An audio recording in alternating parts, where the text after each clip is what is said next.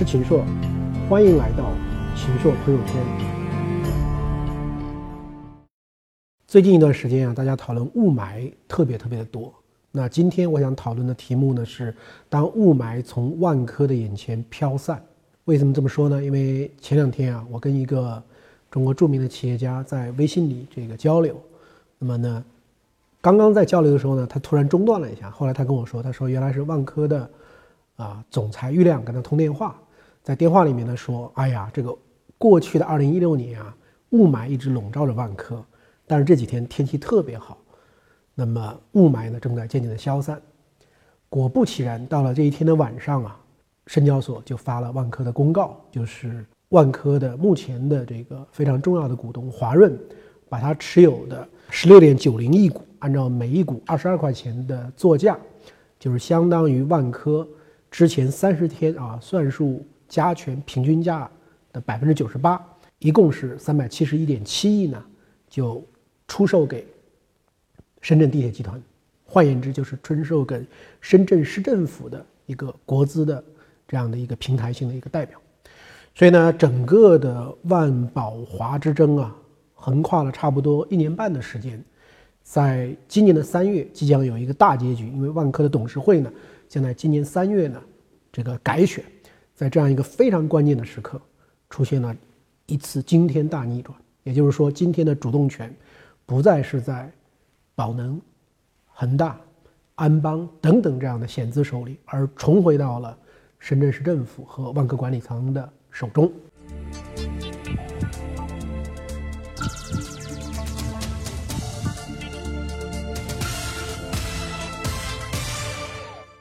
整个事情简单的来龙去脉呢，并不复杂，是在二零一五年的第四季度，那么宝能系啊，聚盛华加上。前海人寿以及他们发的大量的信托的这个理财的计划呢，不断的举牌万科，那么成为万科的这个第一大股东。那么为了去制衡没有敲门就要进门的这样的险资的势力呢，那么万科就找了白衣秀士，也就是深圳地铁集团，那么希望用深圳地铁集团的两块非常好的土地，然后注资啊，作为对价来获得。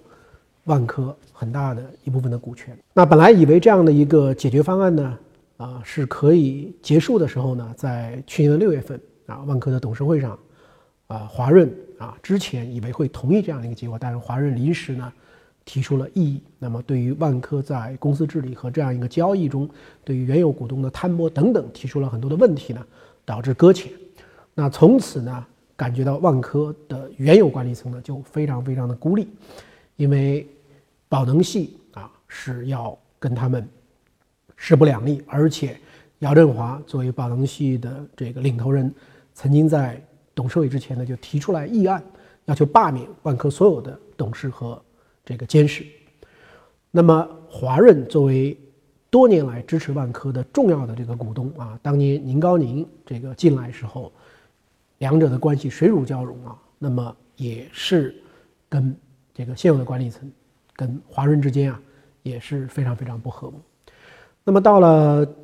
二零一六年的这个下半年，特别是到了年底的时候呢，突然又杀出来另外的一匹黑马——许家印的恒大系。那么恒大呢，在深圳、在香港不断的增持，最后也变成了持股百分之十四啊。还有一种说法，它还有隐性的持资呢，会有百分之十六，甚至超过华润的这个百分之十五点零三这样的一个比重。那么又进来。感觉到这个管理层他们是不断的被动挨打，外面是层层的这个包围，那以至于说到今年的三月呢，很多人认为将出现一次大决战，决战的结果就是外面进来的这些新进的股东将把原有的董事会给这个碾过去啊。那么认为王石甚至包括郁亮都有可能出局。那没有想到呢，这个时候却出现了今天这样的一个大逆转。那么这样一个大逆转的根本原因是什么呢？其实就是在。去年的啊十二月初，应该说，那么突然的，我们的证监会、我们的保监会，对于所谓的野蛮人，对于所谓的妖精，对于所谓的这一类的险资新贵，证监会跟保监会突然非常旗帜鲜明的要进行打击。那么从此之后呢，说华润最后也有这么大的一个变化，就是从一定要啊，在整个万科的治理中扮演一个非常强有力的角色，到最后放弃了，直接这个让渡给了这个深圳的地方政府。今天的事情的主导权，正如在这一次公告里面一样，深圳地铁非常明确的表示啊，它是支持现有的管理层继续的这个推动万科的这个健康发展，而万科跟深圳地铁将采取这个。轨道加物业的这样的一种方法，来整体提升万科的未来的一个发展的这样的一种实力跟发展的一种水平。那么至于说目前还持有很大的股权的宝能系和这个恒大系，我认为说的不客气点的话，这个人为刀俎，我为鱼肉，就是等着政府怎么来进行这个处理了。所以我们看到在十二月十七号呢。最近刚刚披露出来，恒大就给深圳市政府上书了。那么上书以后呢，做了五个承诺。第一个呢，就是不再增持万科；第二个呢，不做万科的控股股东；第三个，可以将所持股份转让给深圳地铁；第四个，愿意遵从深圳市委市政府的要求，暂时可以代持，就是暂时持有万科的股权。最后，今后坚决听政府的话。啊，恒大已经交了白卷。已经投降了。那么我们现在来大致的啊来看一看这几方的在这样整个事情中的损益啊，我们再做一个评述。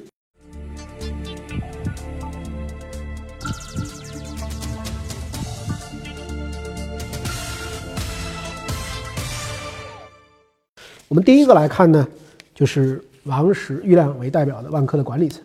这个管理层呢，在一段时间里面曾经非常非常的孤立，而且王石因为说不欢迎民营企业成为万科的第一大股东，也曾经惹怒了很多很多的这个机构和企业。那么今天来看呢，他们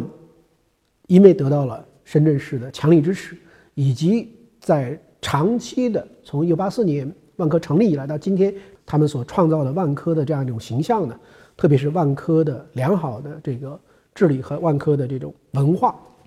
那么最终他们笑到了最后。那么第二个呢，我们再来看华润。我认为华润虽然在中间有一定的波折，而且中间还曾经说华润跟宝能还在进行一些的私下的这个串联，深交所也发了质询函。但是我个人认为华润也是一个非常非常大的赢家。为什么呢？在这个十多年的这个时间里面，华润的净的收益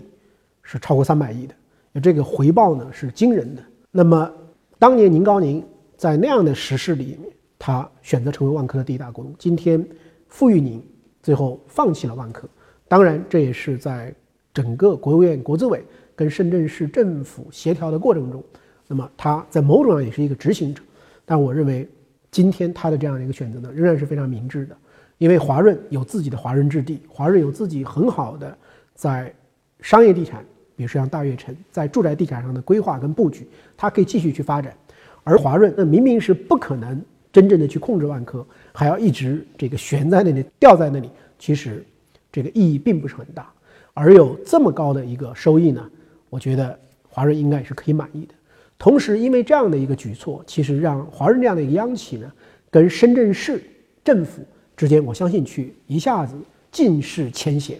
可以说，未来在深圳的很多方面的这个发展，我认为华润呢都会得到政府的支持。而深圳市的书记马兴瑞呢，刚刚履新广东省的这个代省长，将来就是广东省的省长。那我想呢，在整个广东省的这样的一个范畴里面，其实华润也会有更大的一个更好的一个政治资源去发展自己的这个业务。而且特别特别有意思的是，华润当年在反对万科。那时候整体的万科的股价呢，还没有今天这么高，被这些险资因为冲进去，不断的抬高，所以可以说这个险资呢，真的是搬起石头，最后砸了自己的脚，但是垫高了万科的身价，也让华润呢得以更多的这样一种变现，所以我觉得华润呢也是一个很大的赢家。第三个呢，我们来看恒大，至少到目前为止，他已经这个交了这个白卷啊，已经这个投诚了，所以毫无疑问是一个输家。而且恒大整个增持万科的这个价格呢，是在二十五六块钱啊这样的一个范畴里面。那现在呢，按照这个万科的这个价格，恒大是这个啊浮亏是要有几十亿的，所以我觉得那个肯定是一个输家。那么第四个呢，就是深圳地铁了。深圳地铁能够成为万科这样的一个世界五百强企业的控制性的这样的一种股东，而且在深圳地铁未来的物业发展中，跟万科能够有巨大的这样一种协同效应。我觉得深圳地铁肯定是一个大的赢家。坐拥这么多的这个土地，将来我相信，在公允的前提下，会有很多的这个作价，并不是以现金。我觉得这样的话呢，它也降低了现金的这个支出。从商业的回报上来讲呢，也会更加的良好。那么最后一个呢，就是姚振华。那么姚振华自从被保监会定性为野蛮人之后呢，就陷入了非常非常大的一种困难，因为他在负债端非常的这个激进呐，呃，发各种各样的这个万能险，现在呢已经被停掉了，不能再发了，所以没有更多的钱注进来，这个压力马上就大了。那么过去呢，会有很多的银行啊，比如说像当年的浙商银行这样的，用各种各样的这个。理财的计划，层层叠叠的，最后去转到他的聚盛华和前海的这种范畴里面来支持他。那今天的话呢，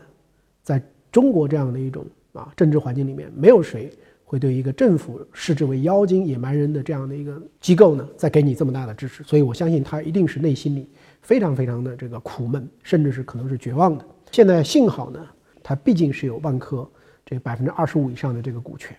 而且呢。万科在去年的这个分红就分给他了这个十九亿，万科的这笔资产还是非常非常有价值的，而且，姚振华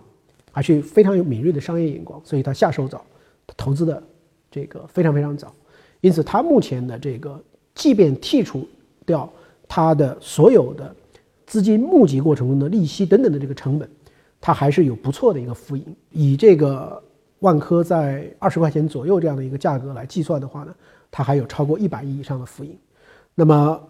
万科在华润的宣布把股权转让给深圳地铁以后呢，万科的股价有很明显的一个抬升，所以呢，它的这个浮盈的比重呢就更大。所以呢，在某种意义上，就是姚振华呢已经摆脱了当初一度的这个爆仓的危机啊。就万科的股价如果继续的下跌，它质押到银行里的这种股权将会自动的有一部分的这个平仓，所以这个多米诺骨牌就会倒掉。那现在呢，这种风险是完全没有的。也就是说，它是从财务意义上它是有回报的。那因此来讲呢，就是姚振华虽然啊从声明、从对万科控制的这个角度来看，他是一个非常非常大的一个输家呢，但是从财务上角度来讲，我觉得他已经度过了最大的这个危机啊。如果万科可以是这样，格力为什么不可以是这样？只要我有办法去搞到钱，不管这种钱用了什么样的杠杆，我可以把整个的上市公司里面的相当大的优质，我全部买到自己的名下。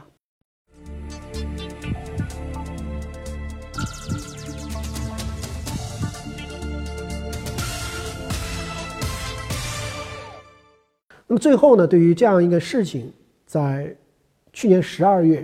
啊到一月的这样的一种急速的一种逆转，我觉得怎么来看待这样的事情？我想呢，肯定有一些人是不舒服的，他们认为民营资本用这个合理的一种方式在资本市场里面直接去增持，想控制万科，这是完全是理所应当的啊。而万科呢，利用跟政府之间的这样一种关系啊。最后阻击了他们，甚至是借助了一些权力的力量，那么打压了他们。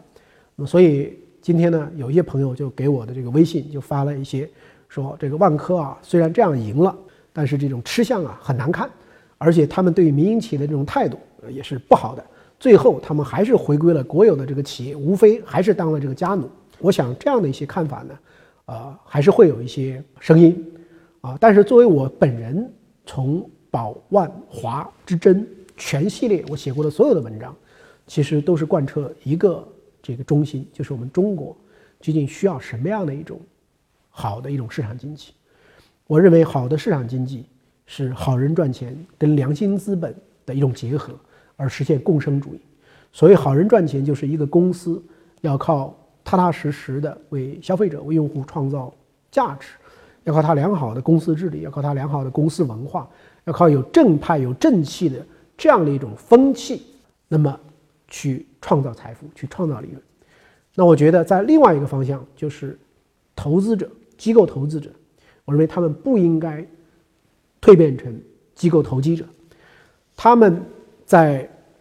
试图控制投资一个的公司的时候，他们应该是有一个更长远的价值创造的一种态度，而不是要利用上市公司这样的一个平台去实现自己的很多其他的一种关联的一种利益。所以从这个意义上来讲呢，我认为我的基本的立场呢，毫无疑问是站在万科的管理团队的这个一方的，因为我觉得在整个中国资本市场，从一九九零年开始，零零零零零零二这样一个万科始终是中国资本市场的一面旗帜。像这样的公司，如果都可以随随便便的被一些激进负债、激进投资的这样一种险资简单的去控制，那我觉得这个在我看来。是不合理的。那么，同时呢，我认为，通过万科这样一个案例，我们也看到，在中国的市场经济条件下，那么国有的这样的一种力量，特别是地方政府的力量，还是决定性的。因为如果没有这样的一种力量，我们可以试想，万科已经这个变成了几家险资在那里瓜分天下时候的这样的一种这个玩物了。如果万科可以是这样，格力为什么不可以是这样？南玻为什么不可以是这样？只要我有办法去搞到钱，不管这种钱的来源，不管这种钱用了什么样的杠杆，我可以把整个的上市公司里面的相当大的优质，我全部买到自己的名下。那么，在中国这样的一种社会政治的制度框架下，这样的方向是可能的吗？是根本不可能的。那么最后呢？我想，虽然万科这次啊笑到了最后。但是我觉得，在整个的过程中的的确确呢，也还是有一些值得去吸取的这个教训，比如说管理团队跟股东的沟通问题，包括对民营资本的这个说法的问题。虽然深圳地铁可能是一个良性的、好的这样的一种股东，但是我觉得在整个的中国的这个环境里面，我们今天遇到的相当大的一个问题，还是说。国有经济跟非国有经济之间的双轨制，也就是说，国有经济是得到了许许多多的特殊的这样的一种倾斜性的一种政策，比如说贷款的低利率、无担保、信用担保就可以了，而民营的这个资本还是受到了许许多多的这种客观上的这种歧视性的一种待遇。所以从这个意义上来讲呢，我认为未来还是有一种这个很好的希望，就是中国在。走向一个健康的、好的市场经济的轨道上，它一定应该是非常公平的对待所有的投资人的这样一种经济形态。所以，我认为最终万科的大结局，我希望是好的市场经济的一个结局。我不希望最后这样的一个结局成为一个政府决定论的一个结局，成为一个国有经济统治一切的这样的一个结局，成为管理层可以控制一切的这样的一个结局。而我希望，他是在理性的，在受到制约，当然同时也有激励的，在这样的一个轨道里面，对全体投资人，特别是对于中小投资人，也能够更加负责的这样的一种公司发展的形态。那么最后呢，我想再说几句，啊，王石先生在去年的时候呢，有一次我见到了王石先生，他说他在这个一年的时间里面，他最大的这个收获就是感觉到万科的文化的力量。就是这样的一个团队受到了外部这么多的啊纷扰，而且在资本市场管理层并没有更多的投票权，在这个时候呢，他们越来越孤立的情况下，这间公司还是保持了很好的一个运行啊，全年的整体的这个公司的销售收入各个方面都创了历史的新高，所以他觉得这样一间公司的从文化意义上是非常非常令他这个满意的。那么至于说最后的这样一个结局，在我碰到他的时候呢，刚刚是上面在调查这个野蛮人，所以他说这个是一个意外的